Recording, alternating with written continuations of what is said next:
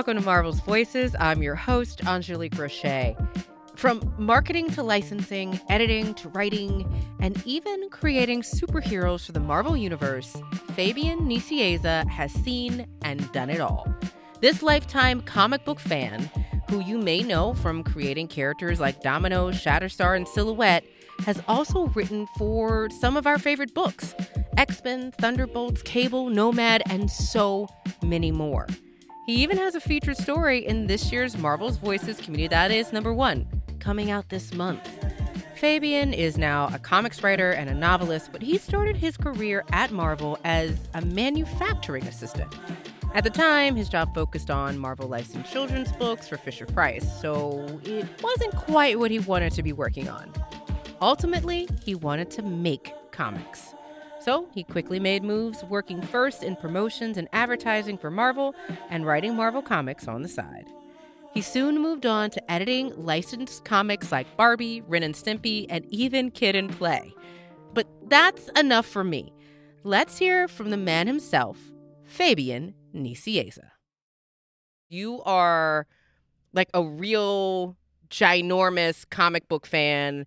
And I love asking folks, you know, when was the first time you remember picking up, reading, and falling in love with a comic book? Oh, the first time I remember comic books was before I even came to this country. So I probably between the ages of three and four and a half. I distinctly remember a magazine in Argentina called Anteojito y Antifaz. It was two characters. Uh, I was four and a half when we came here in 1966. And one of the first things my brother and I recognized in the streets of New York and Queens at the corner, you know, kiosk newsstand were comic books.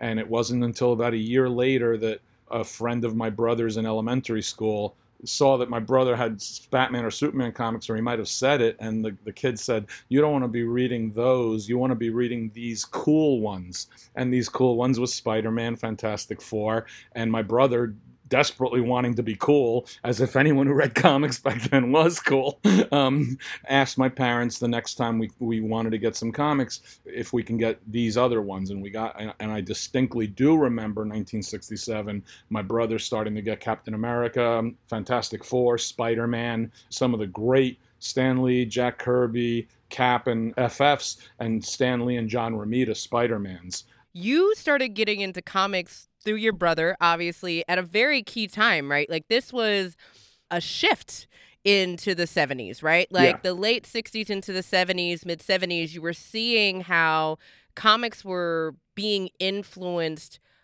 more internationally. Like it had gone from being and it still kind of was until the 80s and 90s you had to be in new york or you had to be know somebody in new york but there was a different flavor I would say, just because of the types of folks who were getting into comics who probably like you picked them up when they were kids and were like, oh, I want to do this. I have to do this job.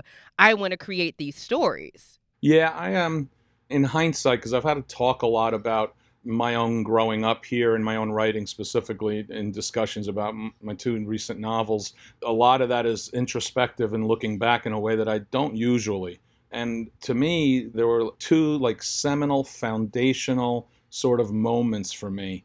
I always felt like I was kind of the other. I was slightly on the other side of the safe American white Caucasian border, but I wasn't so far to the other side that I couldn't very easily on a daily basis acclimate. If I didn't tell you what my name was, you may not look at me funny. You know, when my parents tried to talk to someone in a retail store and their accents were so heavy and I'd see the the store employee's eyes roll, you know, that's when I would feel it, but I can't even begin to pretend that I had to really struggle with my ability to acclimate to this country. I just understood the struggle. So, the two things for me that were seminal, I realized that Marvel had published a comic book without the Comics Code stamp of authority when I bought Amazing Spider Man my brother and I both realized there was something weird about that. And I realized it was because it was the content of the story. And I was only about eight years old. But that drug story that Stan published with, with Gil Kane,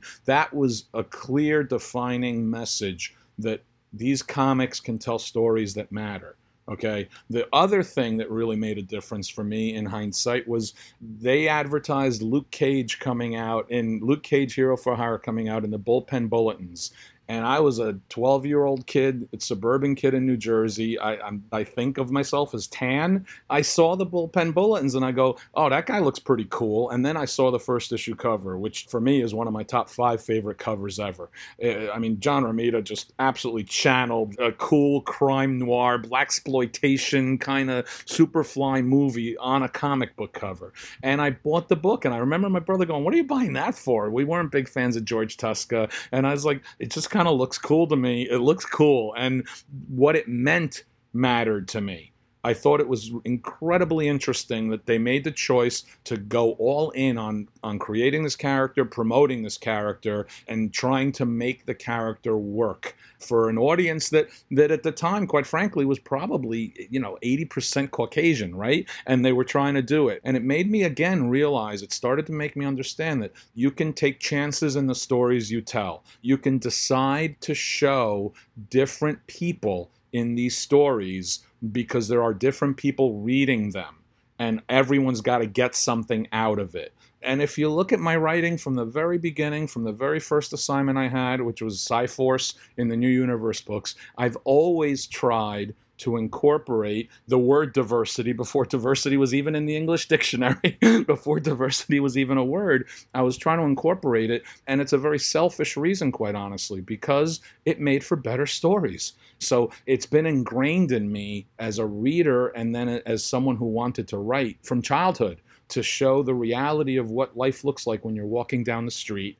So I want to take a step back because one of the things I think that was happening in the 70s and the 80s you know, regardless of who the main names were, a lot of the artists were also shifting. The makeup of the bullpen at that time in the 70s and 80s was actually in its own way culturally shifting, right? You were having new Asian American artists, new Filipino artists, you were having some of your first black artists. We've had black artists for a long, long, long, long while, but you know, working on superhero comics, yeah.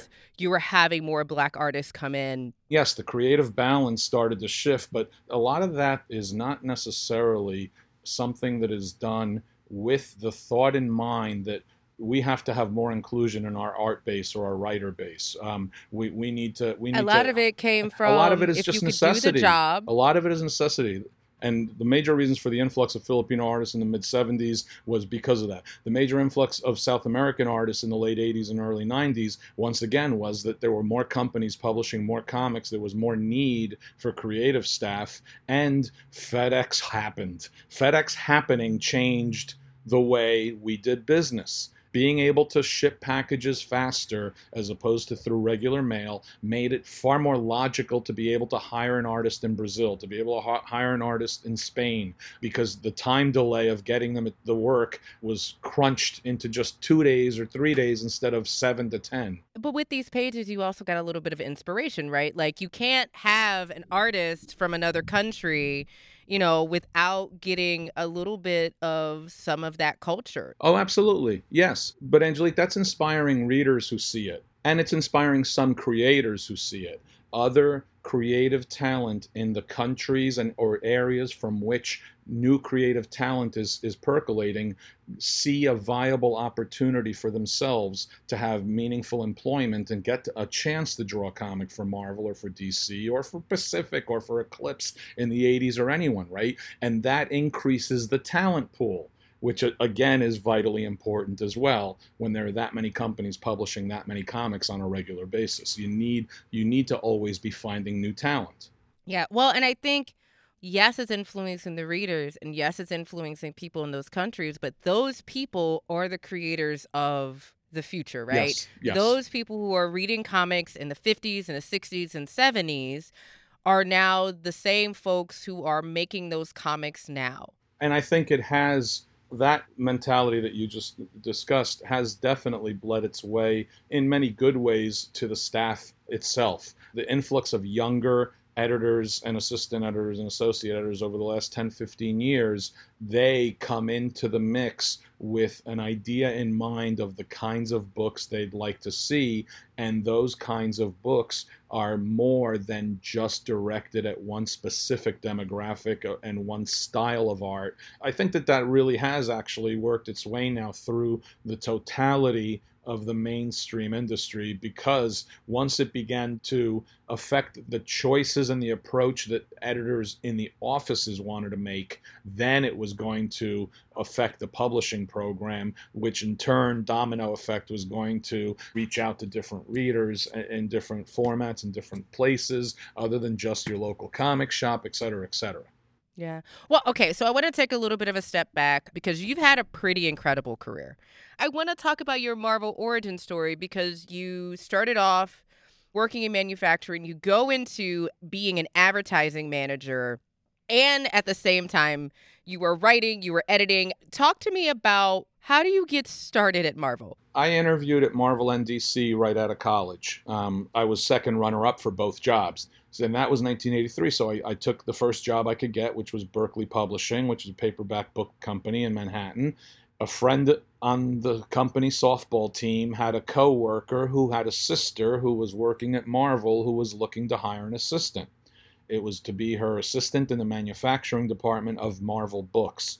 But Marvel Books was not what you think Marvel Books is today. Marvel Books was nothing but Fisher Price licensing deal, coloring books, sticker books, activity books for a Fisher Price license. That's not a job I really wanted. It wasn't my interest to be in manufacturing, but I wanted to get my foot in the door. And within four months, there was a job opening in the promotions department to be the assistant of the man who got the job instead of me in 1983.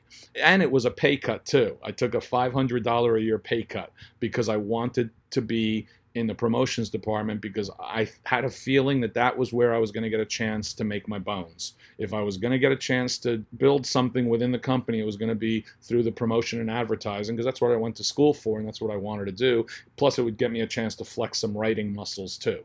I became Marvel's advertising manager. My job was to sell Marvel comics within Marvel Comics, i.e., house ads, and to the direct market stores that needed it. So posters, co-op ads, sell sheets, promotional giveaways, all of that stuff from 87 to 90 something. And then the 90 something is when things get really interesting. That's when I moved over to editorial, which really was strange. um, okay, because you go from Marvel's advertising manager to comics, right? But I want to make it clear to folks who are listening Marvel has a long track record of licensing comics, right? So I want to be clear what we're about to say isn't new, but something happened in the 90s with licensing.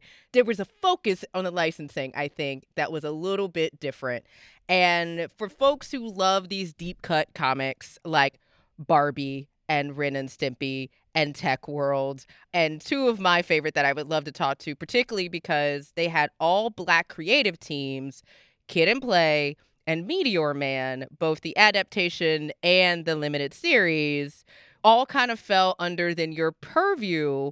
Talk to me a little bit about how you go from Marvel's advertising manager to now you're editing licensed books.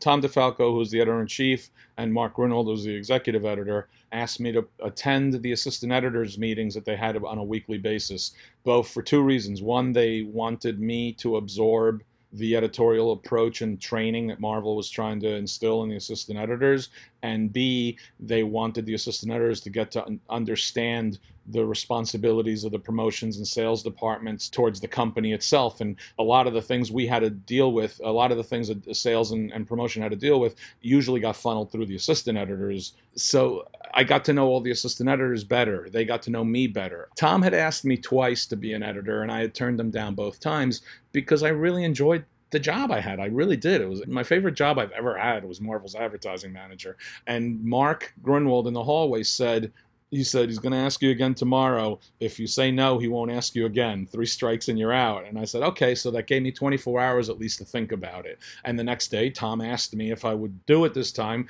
and I said, yeah, I'll do it now. Um, but I don't want to do superhero books because I'm writing too many of them. I said I want to do different stuff. So Tom offered me the licensed books, and I knew they were not a problem, but I knew that it, it meant more work. I knew it was a harder job to edit the licensed books is always a harder job. Say, say why. uh, because there's a lot more fingers in the pie. Yeah. You have to run a plot, pencils, a script, and a finished book without the colors through a licensor for approval. It often requires multiple corrections on a given issue, depending on the kind of licensor that they are. And I want to be clear to folks who are listening you were also freelance writing at this time. Yes, correct? and that was off staff. Marvel Back then, Marvel used to allow staff personnel to sell their stories and to write for the company. I had started to sell my stories in 87, and I also had done a truckload of inventory stories, which back then, every editorial office had to have a completed book in the drawer for all their titles penciled, inked, lettered, colored, finished issue right? Because if the schedule broke down, you slotted an inventory story into it real quick. Because back then, our newsstand sales were very important to us, not just our direct sales. And if you missed your window on the newsstand, you didn't ship to the newsstand that month. And newsstand is 7 Elevens and grocery stores and drugstores and convenience stores where comics used to be sold that they never are anymore. You make a good point, right? Because that's why I say the 90s is a special time, right? Because the 90s is also when we went almost 100% direct market. Well, 100% direct market. Pretty much 100% direct right? market. Yeah. 100% yeah. direct market, right? Talk to me a little bit about what it was like being the editor for these licensed comics because when you look at folks like Bertram Hubbard or Chuck Fraser, Chuck who worked on Kid and Play, and Bertram, who worked on Meteor Man, like some of these guys, this is like their first major project. Yeah, so I you're was, also um, getting this opportunity to get folks in on like their first major projects at the time. Well, it was a combination of reasons. First and foremost, I, I wanted to hire creative talent that I thought could best reflect and represent the books I was doing. And I thought, if I'm doing kid and play, I want black sensibilities on it, period. Because because the kid and play movies and the kid and plays music has black sensibility to it. So Meteor Man was kind of the same way. It was simply me wanting to both develop new talent give opportunities to people who were trying to break in, like Robert Walker, and just wasn't quite there, so that a Spider Man editor or Marvel Comics Presents editor may not be ready to hire him because there's stuff about his art that is a little wonky. Well, what better way to work out your kinks and improve than by, by getting a chance to work on four to six issues on something? And we knew Meteor Man wasn't going to sell X Men levels, and that's fine because you're using the talent in a different way for a different reason. I thought both were good books, quite frankly. I like I like both. they were great books, and for people who don't realize, that's the first time we saw because it's technically the first black superhero movie. Yep. It's the first time we also saw the adaptation of a black superhero movie into comics. And then because of the decision you made, there was an all black creative team, which to be honest, you really didn't have a full person of color team. Yeah, and you know, when you're in the sausage grinding factory, you're not really that aware of how the different sausages are being consumed by the public. You know, you don't know. You're, you're looking at the mail and you're looking at sales, but you're not thinking, does an all black creative team mean something to the readers? I thought it meant something to the book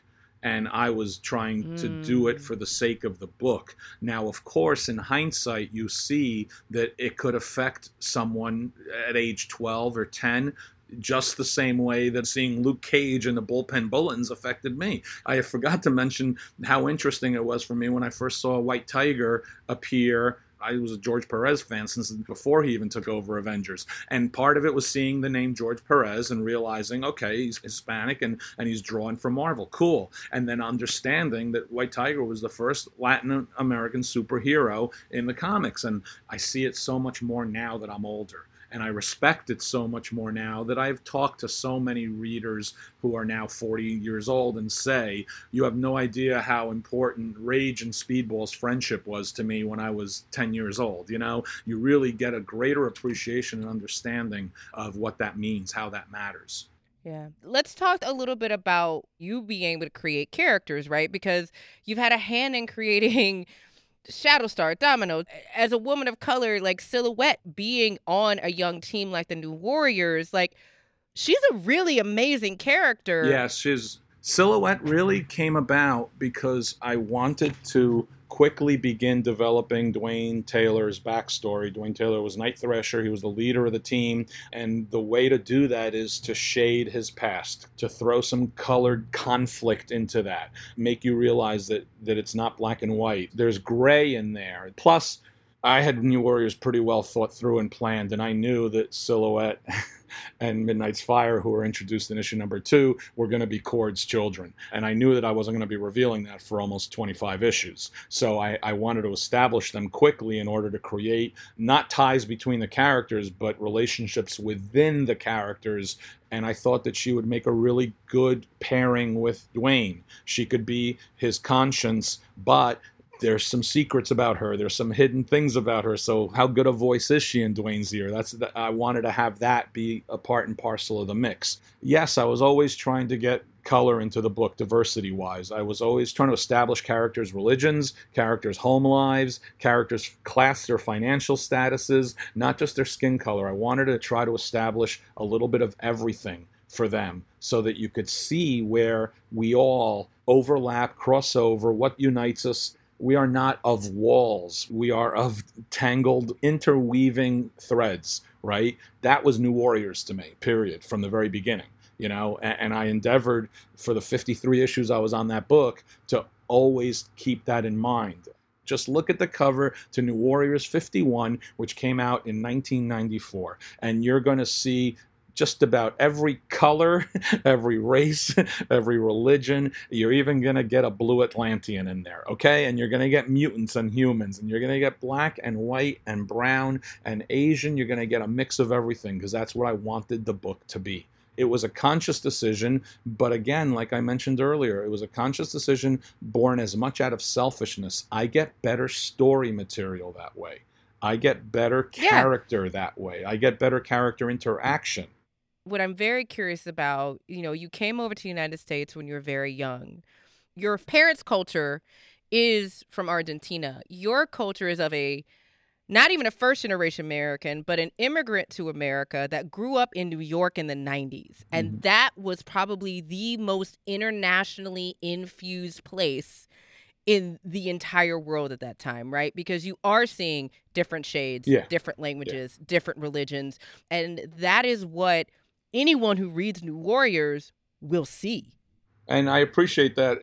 If it's there, it's a combination of both conscious and subconscious, um, and that's good. That's the best way to do it, I think. To me, the, the city's always been a part of me. It is reality. It is what it is. That level of diversity, that le- level of cultural overlapping and intermingling, uh, hiding from it or being ignorant are not excuses. It's just ludicrous to me. It's just so mind numbingly ignorant to me. Well, and I think that's a great segue because there is this portrait of Marvel that reflects ebbs and flows with increases of diversity that are impacted by stuff like FedEx, with stuff like the scanner and stuff yeah. like. Photoshop, and how these things subtly brought in a more international impact and influence because comics could get bigger and then those stories impacting another generation that's now making the stories of today what has it been like to see comics evolve since you've picked up your first comics in the 60s? It's been both really, really satisfying and rewarding and incredibly frustrating and vexing at the same exact time. The satisfying part of it is an expanded opportunity for an expanded creative base that tells expanded stories of a wider range and variety okay the art styles that are employed now and the demographic targets are wider than they were when I was working between 85 95 on staff and freelance, right? It has expanded beyond a strong white male teen demographic. That's great. The frustrating part is when both sides of the coin today fail to be able to communicate about what each is saying that the two sides can't seem to understand that the divide is as much a lack of empathy and understanding that not all comics have to be for you. Just because they all were when you were 10 years old doesn't mean they all have to be for you now. But here's some stuff you're really going to like. We're doing xyz you know? My frustration is with the readership who complains, much of which unfortunately were 10, 12, 13, 14 years old when they were reading my stuff in the early 90s, which saddens me that this is their takeaway 30 years later of that material. The other thing that really frustrates me is that the opportunity to have expanded the platform by which we tell stories existed 30 years ago they have to tell stories on platforms other than the direct market comic shop you know? And as a guy who stood on stage at the distributor meeting doing marvel's presentation for an entire day to the distributors trying to tell them why it was important that they should really try to get their retail accounts to sell barbie comics because we need to have new readers and getting girls into the store would be a great way to have teenage girls reading x-men. And and to the guy who had to go to retailer meetings where literally retailers said i don't want girls in my store you know I used to have hair, Angelique. I used to have a lot of hair. Guess when it all fell out?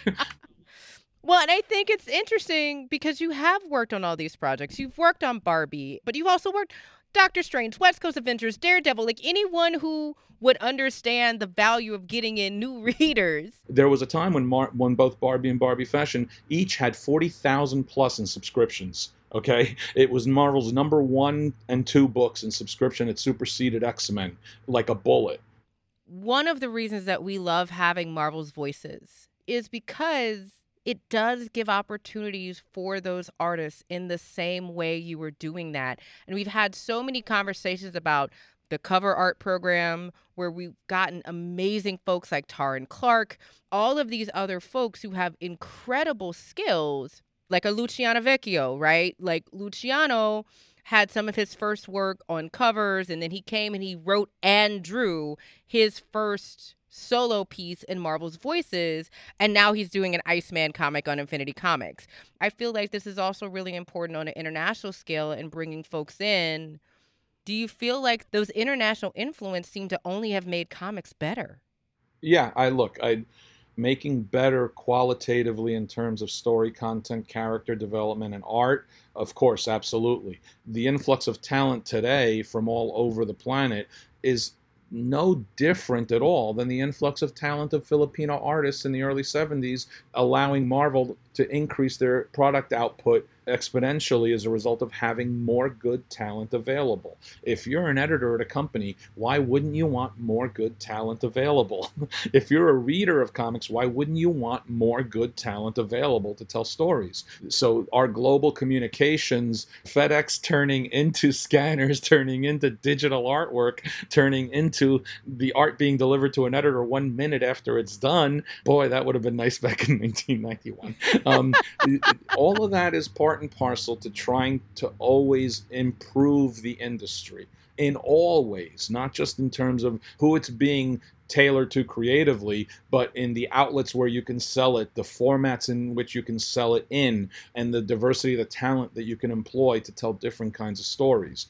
I love it. Well, and you've touched so many Marvel characters. Do you feel like your background being born not in the States and moving to the States and having parents who spent the majority of their lives not in the States, were you able to bring any of those influences in? Do you feel like that was part of your writing, still part of your writing and the way you see storytelling? I, I think um, ultimately, more than anything, whatever differentiation my odd name might have caused back in 1985 was mitigated by the fact that I was working in the office when I started selling my work. So if I were trying to come in from the outside, my odd name might have created a little bit of resistance, but because I was on the inside, it wasn't a non factor, right? The aspect of my work that has always been brushed with that is really the underdog mentality. Mm. I think that being an immigrant to this country and growing up in the apartment complex when all my school friends lived in the housing complex and having parents who spoke very broken English, what it always did for me is give me an underdog mentality that I was going to to work harder, I was going to strive harder, I was going to try to be smarter, not necessarily to fit in, but if necessary to bowl my way through you know and it's always colored my aggressive personality. It's always colored aspects of my lovely arrogance. It's it's always been a part and parcel of me. And that's absolutely a chip on the shoulder eh, you know immigrant story kind of a scenario. My brother doesn't have the same personality as me. He doesn't have the same thinking i do. It's interesting that we i have that more than he does by far you know? And i'm not 100% sure why but i do. And it's always affected the way I approach my work because I always the thing about superhero stories is that in some ways they're the ultimate underdogs because they always have to triumph over adversity whether it be physical or emotional, they have to triumph over adversity. They have to get knocked down and get back up again. True life concussions notwithstanding, think about the amount of times superheroes get knocked unconscious, right? And they, they, they got to get back up again the next day, and they got to fight a villain who's already beaten them once, right? So, so I, I think that I naturally gravitated towards superheroes because they gave me aspirational hope that you can triumph over the obstacles that are placed in front of you that's why I feel I've always been a really good superhero writer in that capacity. Not in all capacities, but in that capacity. The ability to create stories that provide aspirational hope that today may not be great, but tomorrow could be better. And that's what I've always tried to apply to my work. Oh, I have so much more insight on Night Thrasher right now. I feel like you wrote a lot of yourself into Dwayne Taylor. I, you know, I, I have, and I didn't really realize it as I was doing it. It really took me a while to realize it more. I always wrote about things that were happening in my life, and I, I took that external influence and I internalized it, and then I kind of regurgitated into the stories. Characters having cancer, like Deadpool and Diamond Lil and Alpha Flight, were the result of, of my mother in law having cancer when my wife and I were much younger. Little things like that I, I always threw into my work. I just, I've become far more aware of it now that I've been doing the promo stuff for my two novels. They're fictional mysteries, but so much of my life experiences and, and the people I know and the friends I have, little bits and pieces have all been kind of taken, floating in the air, and then they coalesce into characters or they coalesce into story points. And because I've been talking so much about my books, in the last couple years, it's made me more reflective of my comic work than I used to be. Mm. I was a bull in a china shop, man. I, I had look, I was writing six monthly books for Marvel, and I had a full time job at Marvel, and I had a three hour commute round trip. I didn't weather fools too easily, and I and I had deadlines in my sights every single day, right? So I wasn't very contemplative. I wish I, I, had been. I probably would have been both a better writer and a better person, but I, I wasn't. and now that I'm an old man, I get to be a little more contemplative and I get to think back a little more on what I was trying to do, what was subconscious, what was conscious. I've always been bucking the system and I always thought I was doing it just because I was a pain in the ass, but I realized I was doing it because I always had an internal need to shake things up yeah. within the framework of the structure I was working in. I was a really good Marvel employee. I was a good cog in the wheel, but I was a really cranky, squeaky cog, you know, and I liked being that. This has really been an honor. Seriously, there are 20 billion more questions I'd love to ask you. I can't wait for folks to read your story and the brand new Marvel's Voices community. That is, I appreciate it. I appreciate it too, Angelique. Thank you very much. It's a very enjoyable interview.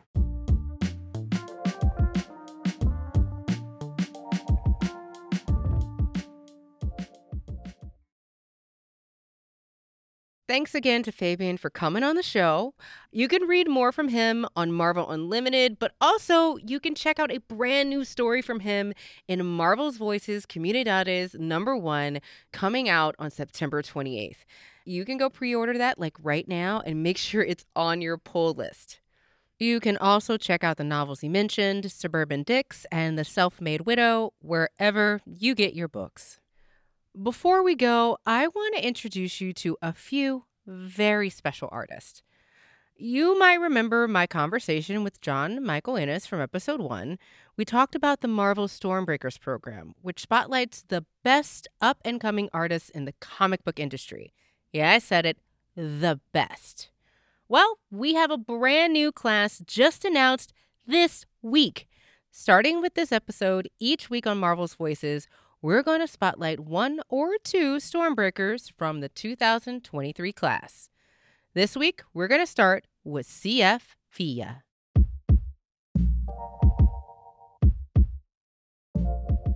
My name is Carlos Fabian Villa Dominguez, and I am from Hermosillo, Sonora, Mexico. And I live in Mexico City right now. This is where I work from. It's a very similar story to all my colleagues working in comics right now. You know, the young kid that, that knows how to draw in school. My mom bought uh, comics for me when I was very small, and I started uh, as a Spidey fan, reading the, the Spidey black suit, the Venom suit. I really didn't know English back then, so I, I looked at the, the translated comics that we that we had here in Mexico, but mostly I was looking at the pretty pictures. I mean, that was it. The art. That's that's my hook.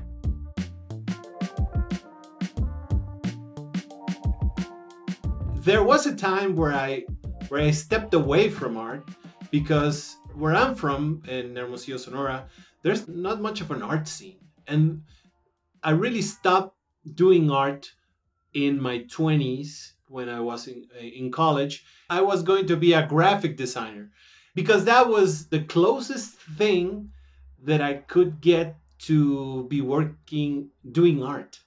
And then when I started to post my work online, I started to get like an opportunity to do commissions for uh, drawing that kind of character then and maybe doing um, concept art for a movie in an animation studio and that's the thing that was like channeling my my work towards that avenue like doing art again was was fun and i was getting paid. That was the first steps towards getting opportunities from marvel.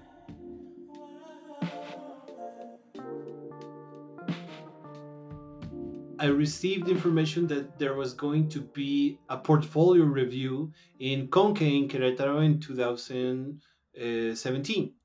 And Rickey Purdin and CB Cebulski were going to be there because they're friends with Humberto Ramos. So I had everything. I, I can speak English uh, decently. I had a background in film and animation, uh, concept art for 10 years. And, and so my design skills were really strong. I really knew that I could do really solid comic work if I really tried. It was a really awesome show. Uh, they gave me the the Marvel test, the sample pages, and a sample script, and so that's the time where I started working for them.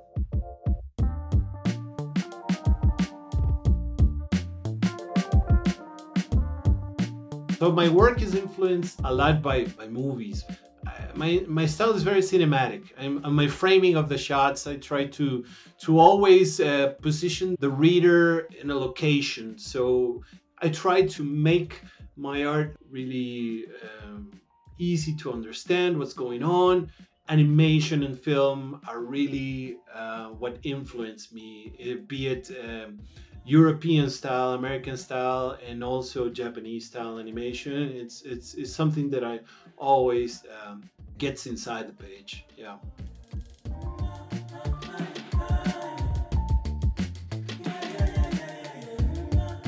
I want the warmth and the flavor of my culture to seep into what I do. So I, I, I, always try to put my characters feeling the joy of being a hero, of being alive, to express the warmth of my culture into the warmth of our characters. As a Mexican, I can confirm that we party a lot and we enjoy living because we also make a party for our dead ones, no? like Dia de los Muertos. So we know that this thing we call life is a very short moment in time. So I want to transmit that joy of life to my characters in comics, and I I think it gives more gravitas to know what they're fighting for.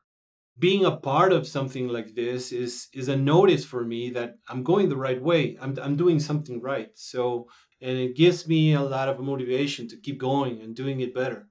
I just want to say that I'm really, really thankful for for being in comics right now, and, and, and I'm trying my best to be a better artist and really make the readers joyful about the stories that they are reading because I'm, I'm also a fan.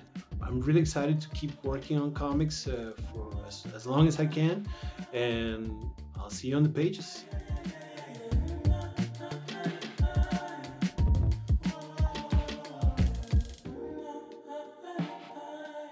And next up, we have Lucas Werneck.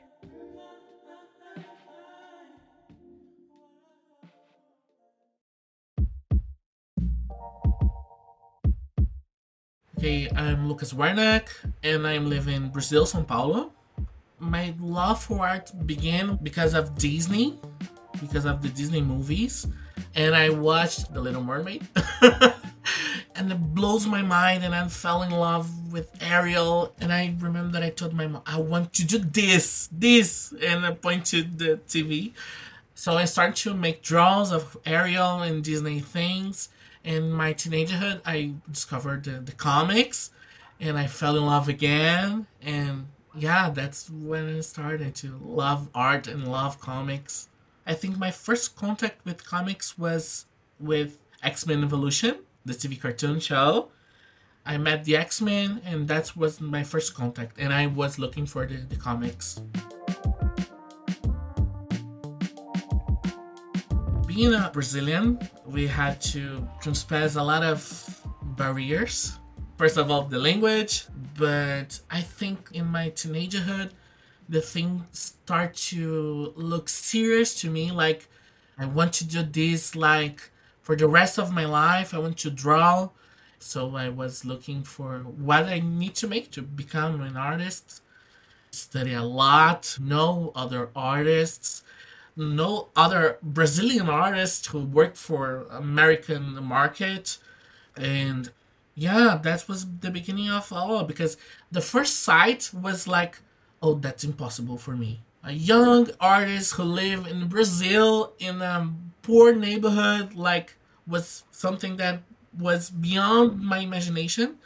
So, yeah, the first thing was need to put my feet on the ground and okay, what I need to do to take that place, you know?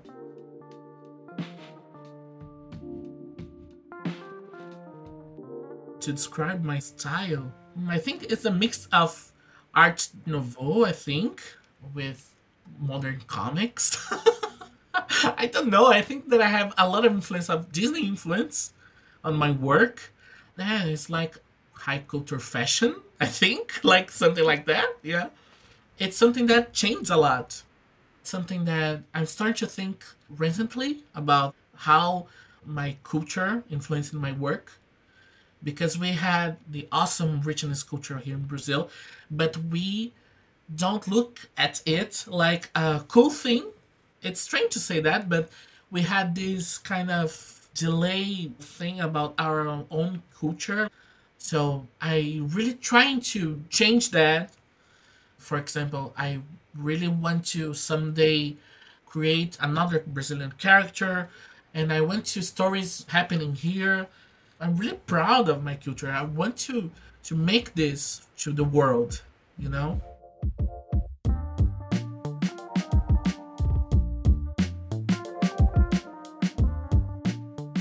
The Stormbreakers thing came in the moment that I was asking myself about my work and I'm good enough for this. I don't know. I don't feel it. It's I was in a, I think the whole world was in a really bad mood, right? And the storm breaks came and was like, whoa, like, was something extremely clear for me. Like, no, you're doing the right thing. Keep doing your work and keep doing the sacrifices and the things that you need to do for this.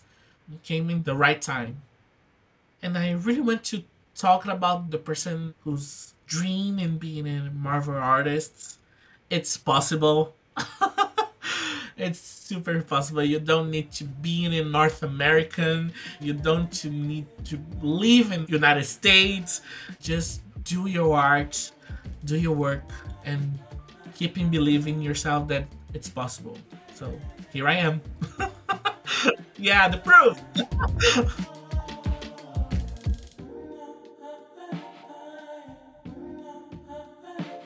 Would you believe that Lucas actually just started learning English five months ago? It's pretty incredible. And the redesign he mentioned so cryptically, that's Monica Rambeau's photon design. Yes, my fave, Monica Rambeau. The redesign was included with the announcement of the brand new series coming in December, written by the incomparable Eve Ewing. Okay, so next week on Marvel's Voices, I'm welcoming two talented people who are no strangers to Marvel Podcast. Alejandro Lopez directed Marvel's Wolverine La Larga Noche, and our second guest, well, it's a surprise. And I can't wait to introduce them to you. Marvel's Voices is produced by Isabel Robertson, Cara McGurk Allison, and me, Angelique Roche. Our senior manager of audio production and development is Brad Barton. Our production manager is Larissa Rosen, and our executive producer is Jill Duboff. Our theme music was composed and performed by Kamal Wainaina.